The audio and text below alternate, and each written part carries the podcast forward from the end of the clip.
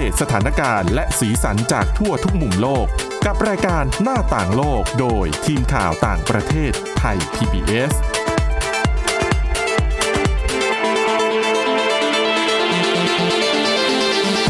สวัสดีค่ะ ต้อนรับคุณผู้ฟังเข้าสู่รายการหน้าต่างโลกนะคะ มาอัปเดตเรื่องราวทั้งสถานการณ์และสีสันจากทั่วทุกมุมโลกกับทีมข่าวต่างประเทศไทย PBS กันได้เช่นเคยนะคะ ติดตามฟังกันได้ทุกที่ทุกเวลาผ่านทางพอดแคสต์ค่ะ ค้นหาคำว่าหน้าต่างโลก หรือไปที่เว็บไซต์ www.thaipbspodcast.com นะคะ วันนี้อยู่กันกับคุณทิพย์ตะวันธีรนัยพงษ์และดิฉันวินิษฐาจิตกรีค่ะ สวัสดีค่ะ วันนี้มีเรื่องราวที่น่าสนใจเกี่ยวกับการระบาดระลอกใหม่ของโควิด -19 ที่เกิดขึ้นในจีน ระลอกใหม่อีกแล้ว เดือนที่แล้วก็เพิ่งจะผ่านพ้นไปค่ะยังไม่ถึงเดือนด้วยซ้ำหมาดๆเลย แต่ว่าก่อนจะไปถึงเรื่องโควิด -19 เนี่ย ขอพาไปฟังเรื่องของ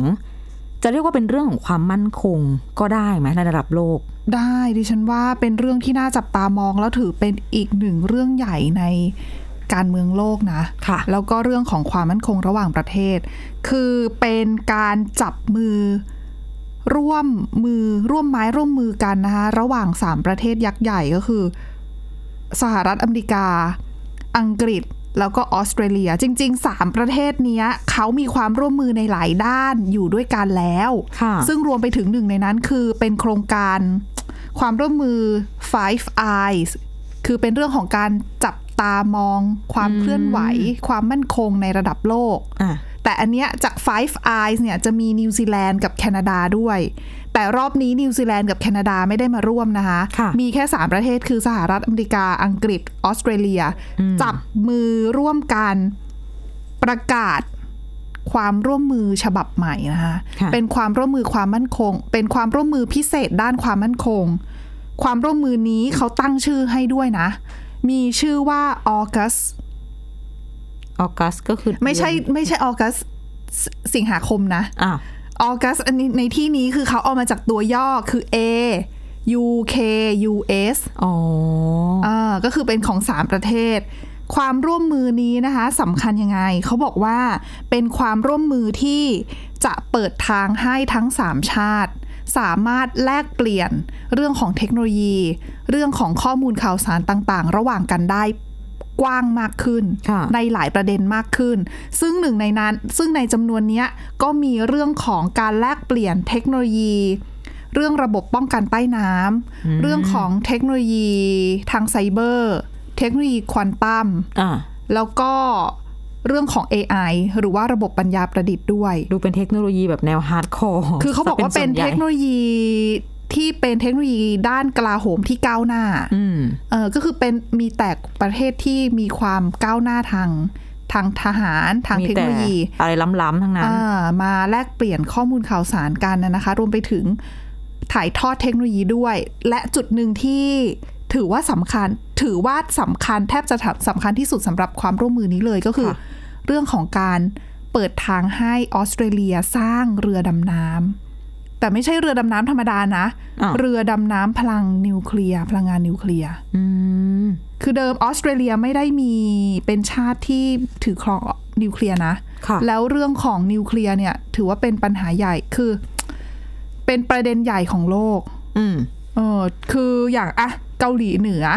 อิหร่านพยายามที่จะพัฒนาโครงการนิวเคลียร์ค่ะก็โดนคว่ำบาตรโดนสกัด ใช่ เพราะว่าในโลกเนี้ยเขาก็ไม่อยากให้มีประเทศไหนถือครองศักยภาพในเรื่องของนิวเคลียร์กันเยอะสักเท่าไหร่นะอืมแต่ออสเตรเลียค่ะ คือออกัสเนี่ยเปิดทางให้สหรัฐอเมริกาและอังกฤษ ร่วมมือกันในการสนับสนุนออสเตรเลียในการสร้างเรือดำน้ำพลังงานนิวเคลียร์อืมโดยออสเตรเลียเนี่ยเป็นเพียงแค่ประเทศที่สองเท่านั้นนะ ที่จะได้รับการถ่ายทอดเทคโนโลยีนี้จากสหรัฐอเมริกา หลังจากก่อนหนั้นเนี่ยอะสหรัฐอเมริกาเป็นคนมีเทคโนโลยีนี้ก่อน ในเรื่องของการสร้างเรือดำน้ำพลังงานนิวเคลียร์อะถ่ายทอดเทคโนโลยีนี้ให้กับอังกฤษ เพราะอย่าลืมว่าสหรัฐอเมริกากับอังกฤษมีความสัมพันธ์ที่พิเศษกันมากอืมและออสเตรเลียเป็นประเทศที่สองที่สหรัฐจะถ่ายทอดเทคโนโลยีนี้ให้ค่ะแน่นอนก็เป็นข่าวใหญ่จีนก็เชื่อว่าน่าจะต้องออกมาคัดค้านแหละ แล้วก็น่าจะสร้าง ให้ความตึงเครียดในภูมิภาคเนี้ยยิ่งยิ่งรุนแรงมากขึ้น เพราะว่าพอสามประเทศเนี้จับมือร่วมกันแน่นอนว่า ทุกคนก็จะโฟกัสไปเลยว่า ร่วมมือกันเพื่อต่อต้านจีนอืมเพราะว่าสามประเทศเนี้เขาก็จะกังวลเรื่องของอิทธิพลจีนที่เข้ามาในภูมิภาคอินโดแปซิฟิก รวมไปถึงเรื่องของการ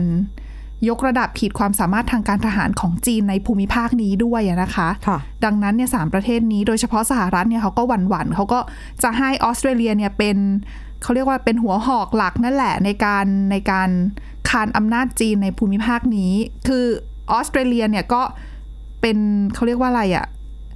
เป็นไม้เบื่อไม้เมา แล้วก็ขัดแย้งกับจีนมาก่อนหน้าเนี้ยมาอยู่เรื่อยค่ะๆแล้วความร่วมมือเนี่ยน่าจะทำให้ยิ่งตึงเครียดขึ้นไปอีก จีนก็น่าจะเคือง ใช่แน่นอนนะคะอืมแต่นอกจากนี้นะคะ ไม่ใช่แค่จีนเคืองประเทศเดียว ฝรั่งเศสเคืองด้วยอ๋อทำไมฝรั่งเศสเคืองทั้งที่เป็นชาติตะวันตกเหมือนกันนะคะอะเพราะว่าออสเตรเลียค่ะ พอได้รับ ความช่วยเหลือการสนับสนุนจากสหรัฐอเมริกากับอังกฤษในการสร้างเรือดำน้ำถูกไหมคะอืมเลยทำให้ออสเตรเลียประกาศค่ะ ยกเลิกข้อตกลง การสร้างเรือดำน้ำฝรั่งเศส ที่ทำกันเอาไว้กับฝรั่งเศส หมายถึงเขาจะคือสร้างก่อนหน้ารืดำนี้เมื่อปี 2016อืมออสเตรเลียทำสัญญาคือออสเตรเลียเปิดประมูลจะให้มีการสร้างเรือดำน้ำค่ะ ขึ้นมาเพื่อใช้ในกองทัพเรือออสเตรเลีย เปิดประมูลปรากฏฝรั่งเศสชนะไปนะคะ โดยมูลค่าของข้อตกลงในการสร้างเรือดำน้ำนะให้กับออสเตรเลียเนี่ยมูลค่าสูงถึง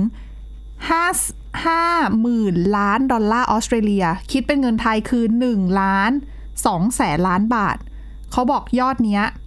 ถือว่าเป็นสัญญาทางด้านกลาโหมที่มีมูลค่าสูงที่สุด ของออสเตรเลียเลย เท่าที่เคยทำมาอืมสร้างเรือดำน้ำทั้งหมด12ล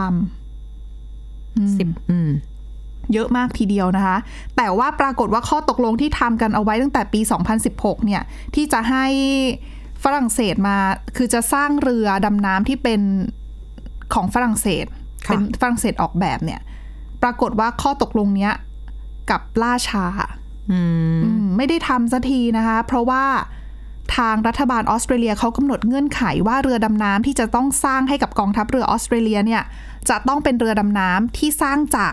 อุปกรณ์ วัสดุต่างๆ หลายชิ้นที่ต้องจัดหาจากออสเตรเลียเอง หาจากที่อื่นไม่ได้ เดี๋ยวนะ หมายถึงว่า วัสดุอ่าในการหาจากออสสร้าเตรงเลียอะคือเขาไม่ให้ไปนำเข้าจากที่อื่น ดิฉันคิดว่าส่วนหนึ่งเขาคงอยากจะให้มีการใช้อ๋อหมายถึงอุตสาหกรรมในประเทศใช่อ่า ดังนั้นเนี่ยก็เลยไม่ได้สร้างสักทีนะคะจนในที่สุดอะสหรัฐอังกฤษออสเตรเลียจับมือกันออสเตรเลียก็เลยได้โอกาสฉีกสัญญากับฝรั่งเศส ฝรั่งเศสก็ออกมาประกาศเลยค่ะว่า รู้สึกผิดหวังมากนะคะ กับที่ตัวเองต้องถูกผลักออกจากข้อตกลงที่ทำกันเอาไว้ก่อนหน้านี้ รวมไปถึงเขาก็มองว่าการที่สหรัฐอังกฤษทำแบบนี้กับฝรั่งเศสเนี่ยดูจะ ดูจะเป็นการผลักเขาออกไปอะแล้วแสดงให้เห็นถึงความไม่เป็นอันหนึ่งอันเดียวกัน เพราะว่าอย่าลืมว่าฝรั่งเศสเขาก็มองว่า เขาคือทีมเดียวกับสหรัฐอเมริกาไงอ่าเขาคือชาติตะวันตกเหมือนกันก็และเป็นพันธเขามิตรก็และเขาก็กำลังเผชิญกับความท้าทายที่เกิดจากจีนเหมือนกันอืมแต่ทำไมเขาถึงถูกกันออกทำไมยุโรปถึงถูกกันออกอืมอ๋อดังนั้นยุโรปนะภาคก็พื้น ฝรั่งเศสก็เลยไม่ค่อยปลื้ม ก็ฝรั่งเศสก็เลยถือโอกาสเนี้ยไปดันในเรื่องของการสร้างกองกำลังในสหภาพยุโรป คือก่อนหน้านี้เรื่องการสร้างกองกำลังในสหภาพยุโรปเนี่ยเป็นประเด็นมาตอนที่มีการถอนทหารออกจากอัฟกานิสถานด้วยค่ะ เพราะว่ายุโรปเนี่ยเขาเป็นกลุ่มความร่วมมือ EU ถูกไหมอืมอยากจะมีกองทัพของตัวเองแต่มีไม่ได้สักทีอืมอัฟกานิสถานสหรัฐอเมริกาถอนทหารออกบอกประกาศจะถอน ยุโรปทำอะไรได้ไหม ไม่ได้ต้องถอนตามอืมเพราะตัวเองป้องกันตัวเองไม่ได้ค่ะนั่นก็เลยกลายเป็นประเด็นว่ายุโรปอยากจะมีกองทัพของตัวเอง อันนั้นคือหนึ่งครั้งอะแล้วก็รอบนี้เป็นอีกหนึ่งครั้งที่ฝรั่งเศสออกมาแสดงจุดยืน ว่า เออ อันนี้ยิ่งสะท้อนให้เห็นนะว่าสหภาพยุโรป EU ควรจะมีกองทัพของตัวเองจริง ๆ แล้วนะ หมายถึงว่าเจอปัญหาแบบนี้มาแล้ว EU นี่คือควรจะเราพิอะจารณาแล้วนะ เราหวังพึ่งสหรัฐอเมริกาไม่ได้แล้ว อ๋ออันนี้คือในความในที่เขาต้องการจะสื่อนะคะค่ะว่า เออเขาควรพึ่งตัวเองนะอืมในเรื่องนี้เพราะว่าเรื่องจับมือกันแบบนี้ยังถูกสหรัฐอเมริกากันออก แล้วก็อังกฤษตอนนี้ก็ไม่ได้อยู่ในสหภาพยุโรปแล้วด้วยอืมจะเป็นสะพานกลางระหว่างสหรัฐกับยุโรปก็ไม่ได้แล้วค่ะหรือองค์การเนโตก็พึ่งสหรัฐอเมริกามากเกินไปกว่าอืมที่จะมาโฟกัสอยู่ในฝั่งของยุโรปตะวันตกอืม ก็ถือว่าอันเนี้ยเป็นความคืบหน้าที่น่าจับตามองมาก ๆ นอกจากเรื่องของฝรั่งเศสต่อกรณีนี้แล้ว มีกรณีของนิวซีแลนด์ด้วยค่ะนิวซีแลนด์เป็นเพื่อนบ้านกับออสเตรเลียถูกไหมคะ ดังนั้นเนี่ยเอ่อทุกคนก็จับตามองว่าความเคลื่อนไหวของนิวซีแลนด์จะเป็นยังไงบ้าง ล่าสุดคือจริงๆก็ไม่ล่าสุดสักเท่าไหร่ คือนายตั้งแต่มีการประกาศข้อตกลงออกมาแล้วเนี่ย ตัวจัสซินดาอาร์เดนนายกรัฐมนตรีนิวซีแลนด์เนี่ยเขาออกมาประกาศนะคะว่า คือนิวซีแลนด์เขามีคำสั่งอยู่คำสั่งหนึ่งที่บังคับใช้มาตั้งแต่เมื่อปี 1985 คือห้ามเรือที่มีพลังที่ใช้พลังงานนิวเคลียร์เนี่ยเข้าน่านน้ำของตัวเองอ๋อดังนั้นเนี่ยถ้าออสเตรเลียมีเรือพลังงานนิวเคลียร์จริงๆเนี่ยเขาบอกว่าออสเตรเลียก็จะไม่ได้รับอนุญาตให้เข้ามาในน่านน้ำเหมือนเดิมนะอ๋อเออ คือยังคงคำสั่งนี้อยู่ ก็เป็นเหตุผลเรื่องความปลอดภัยอะไรก็ว่าไป ใช่ ส่วนใครที่มีความกังวลว่าอุ๊ยออสเตรเลียมีเรือดำน้ำพลังงานนิวเคลียร์แล้วจะเอานิวเคลียร์เทคโนโลยีด้านนิวเคลียร์ที่มีอะค่ะที่กำลังจะมีเนี่ยไปพัฒนาโครงการอาวุธหรือเปล่าอืมพัฒนาโครงการด้านอื่น ๆ หรือเปล่าที่อาจจะกระทบต่อความมั่นคงระหว่างประเทศ ความมั่นคงของประเทศอื่นหรือเปล่า ทางบริสจอนสันนายกรัฐมนตรีอังกฤษบอกว่า ออสเตรเลียบอกแล้วว่าออสเตรเลียจะใช้เทคโนโลยีนิวเคลียร์ที่จะได้รับเนี่ยกับเรื่องของเรือดำน้ำอย่างเดียว ไม่เอาไปพัฒนาไม่เอาไปใช้ในโครงการพัฒนาอาวุธนิวเคลียร์ค่ะแน่นอนอะแต่ก็เป็นเรื่องที่ต้องจับตามองนะคะเพราะหลาย ๆ คนก็กังวลแหละ เพราะว่าเจ้าเขาเรียกว่ามหาอำนาจในโลกนี้ที่มีอำนาจนิวเคลียร์อยู่อะมีไม่กี่ประเทศเท่านั้นแหละ แล้วพอมีขึ้นมาเนี่ย ประเทศไหนก็ไปแตะแทบไม่ได้นะ แล้วแหมมันก็เป็นโอกาสของเขาถูกไหมเทคโนโลยีเข้ามาอยู่ในมือ ใช่แล้วจะไม่ต่อยอด คือมันจะมันเป็นสัญญาแบบสัญญาปากถูกไหเป็มนสัญญาใจดิฉันว่าอืมเขาก็มองว่าเป็นพันธมิตรกันก็น่าจะไม่ทำอะไรที่เกินเลยหรอกละมังละมังแล้ว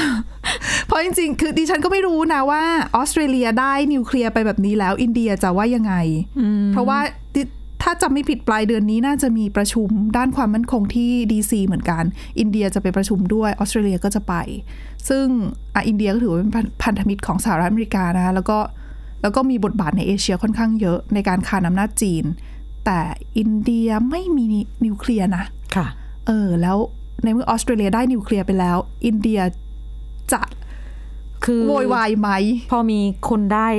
เพิ่มอะอ่ามัมันก็จะมีคนอื่นอยากได้บ้าง ใช่เพราะหลังๆนี่ตั้งแต่ยุคคนเห็นคือตั้งแต่หลังยุคสงครามเย็นดิฉันว่าไม่เห็นประเทศไหนที่จะได้นิวเคลียร์นะ เพราะว่าถ้าพยายามพัฒนาอย่างเกาหลีเหนืออะอย่างที่บอกไปอิหร่าน พัฒนากันอยู่ก็ก็โดนแซงชั่นนะอืมอ๋อแล้วถ้าอินเดียถ้าสมมติอินเดียอยากได้แล้วอินเดียได้ขึ้นมาดิฉันว่าจีนนี่ไม่ยอมเลยนะโอ้เอออยู่ข้างบ้านตัวเองเลยนะ แล้วถ้าอินเดียได้ปากีสถานจะยังไง คือมันเป็นลูปกฏิโซ่กิริยาลูกโซ่อ่าใช่อะเพราะมันเป็นเรื่องของแต่ละประเทศเขาก็มีคู่ขัดแย้งของตัวเองกันอยู่นะคะอะต้องติดตามเป็นประเด็นใหญ่อีกประเด็นหนึ่งที่น่าจับตามองอะเป็นอืมจริง ๆ แหละ บอกอะไรในวันนี้ไม่ได้ต้องรอดูกันต่อไปค่ะนะคะแต่ช่วงนี้หมดเวลาในช่วงแรกเดี๋ยวพักกันสักครู่ฟังกันต่อในช่วงที่สองค่ะ หน้าต่างโลกโดยทีมข่าวต่างประเทศไทย PBS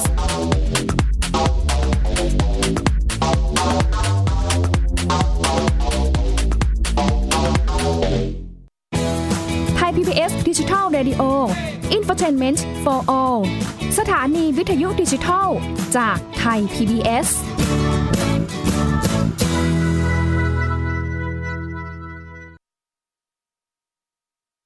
พียงแค่มีสมาร์ทโฟน ก็ฟังได้ไทย PBS ดิจิทัล Radio สถานีวิทยุดิจิทัลจากไทย PBS เพิ่มช่องทางง่าย ๆ ให้คุณได้ฟังรายการดีๆ ทั้งสดและย้อนหลัง ผ่านแอปพลิเคชันไทย PBS Radio หรือเวอร์บายเว็บไทยพีบีเอสเรดิโอคอมไทยพีบีเอสดิจิทัลเรดิโออินฟอร์เทนเมนต์ for all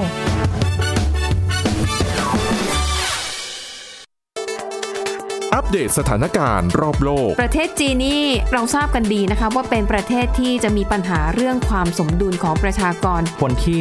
ได้รับความสนใจจากวิกฤตในครั้งเนี้ยก็คือนายกรัฐมนตรีนิวซีแลนด์เรื่องราวสีสันจากต่างแดน ก็มีช่อง YouTube เป็นของตัวเองใช้ชื่อว่าครัวคุณยาย รายชื่อของคุณหมอพยาบาล แล้วก็นักวิทยาศาสตร์จำนวนไม่น้อยอยู่ในรายชื่อผู้ทรงอิทธิพลนะ รัฐบาลของไต้หวันเนี่ยกำลังพิจารณา เพื่อเปิดการท่องเที่ยวครั้งใหม่ หน้าต่างโลก โดยทีมข่าวต่างประเทศไทย PBS ทุกวันจันทร์ถึงศุกร์ 12นาฬิกา ทางไทย PBS Radio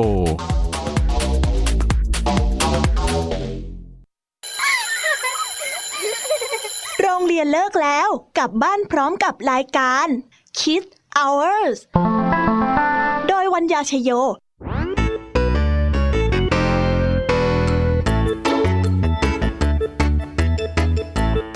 บกับนิทานคุณธรรมสอนใจ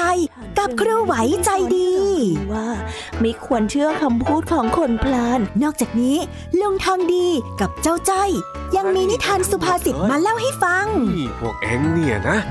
มันลิงหลอกเจ้ากันจริงทั้งยังมีนิทานเด็กดี และพี่ยามี่เล่านิทานสนุกสุดหันษาให้น้องๆได้ฟัง ทุกวันจันทร์ถึงศุกร์ 17 นาฬิกา ทางวิทยุไทย PBS www.thaipbsradio.com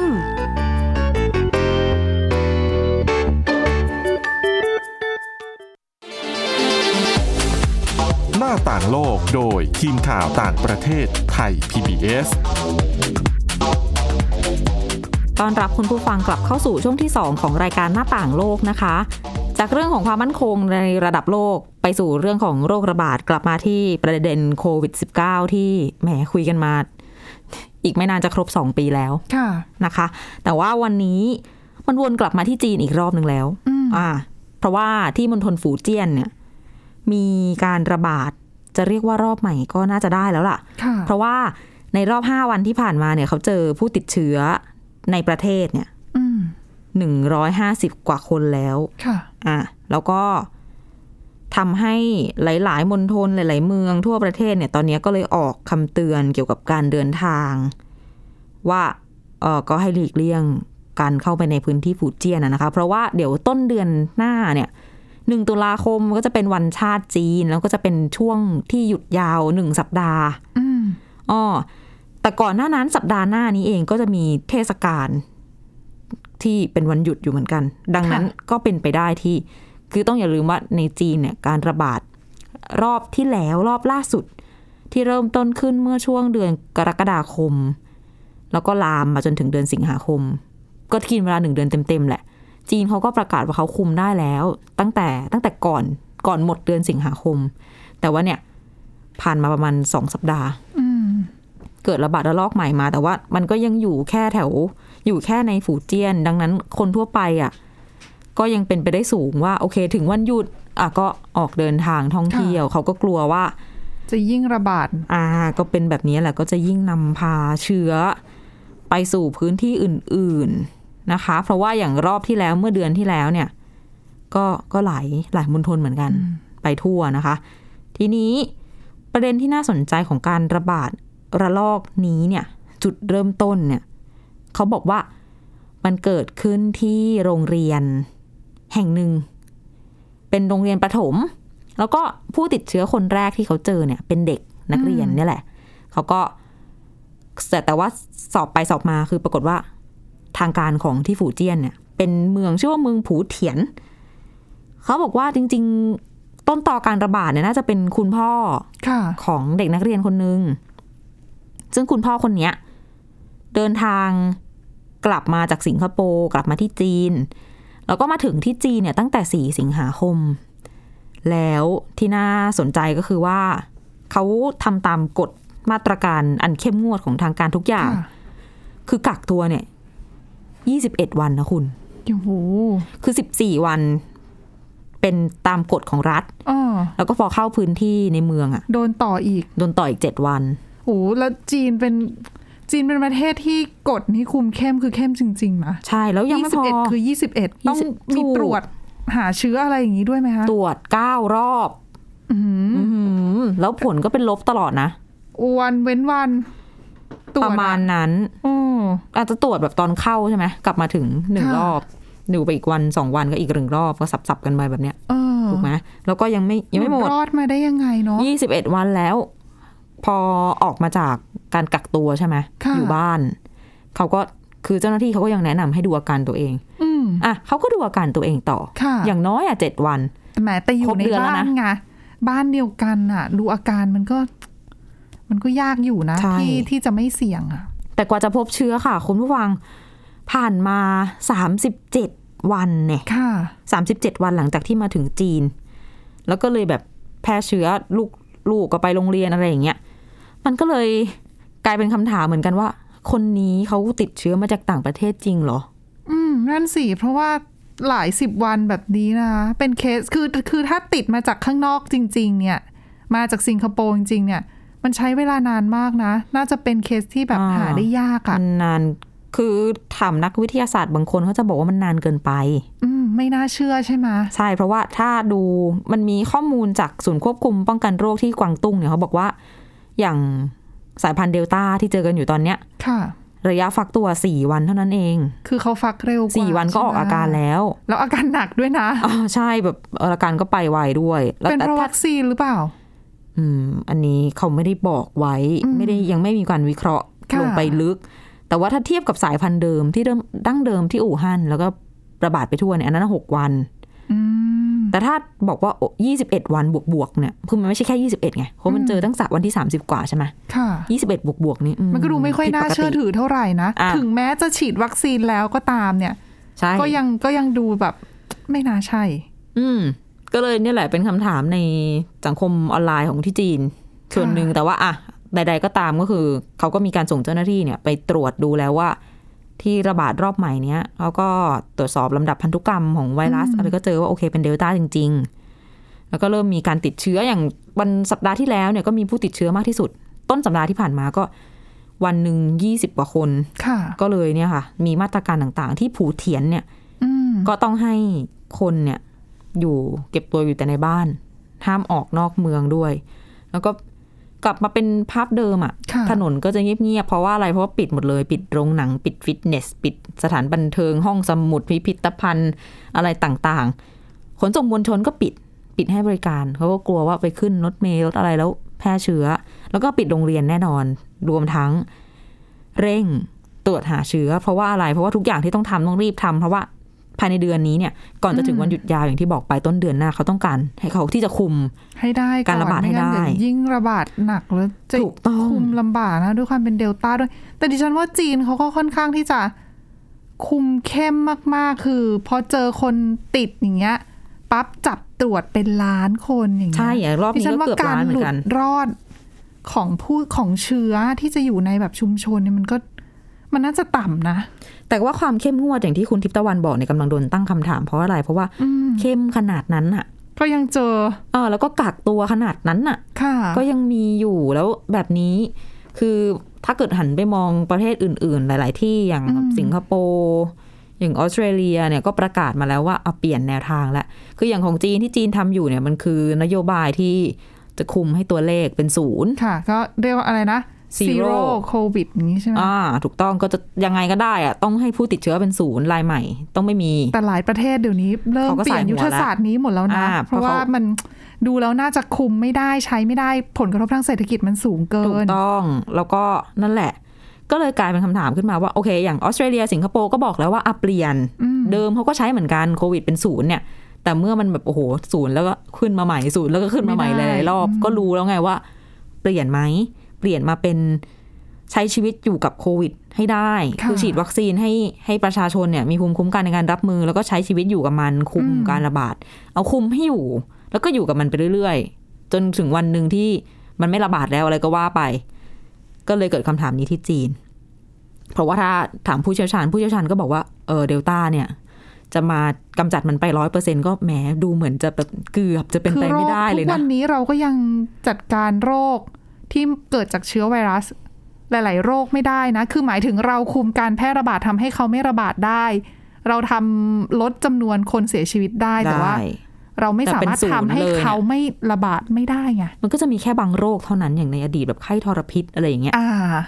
ซึ่งมัมันนก็ก็อาจจะเป็นจะหายไปวงจรการพัฒนาของตัวไวรัสเองที่ค่ะทำให้มันไม่สามารถอยู่รอดในสิ่งแวดล้อมนี้ได้ แต่มันก็อืมน้อยมากเห็นไหมใช่ดังนั้นอะตอนนี้ก็รอดูว่าจีนเขาจะทบทวนไหมเรื่องนโยบายการคุมการระบาดเนาะค่ะน่าสนใจเหมือนกันนะคะและนี่คือทั้งหมดสำหรับรายการหน้าต่างโลกในวันนี้ค่ะ คุณผู้ฟังติดตามฟังกันได้ทุกที่ทุกเวลาเช่นเคยผ่านทางพอดแคสต์นะคะ วันนี้เราสองคนและทีมงานทั้งหมดลาไปก่อนสวัสดีค่ะ สวัสดีค่ะ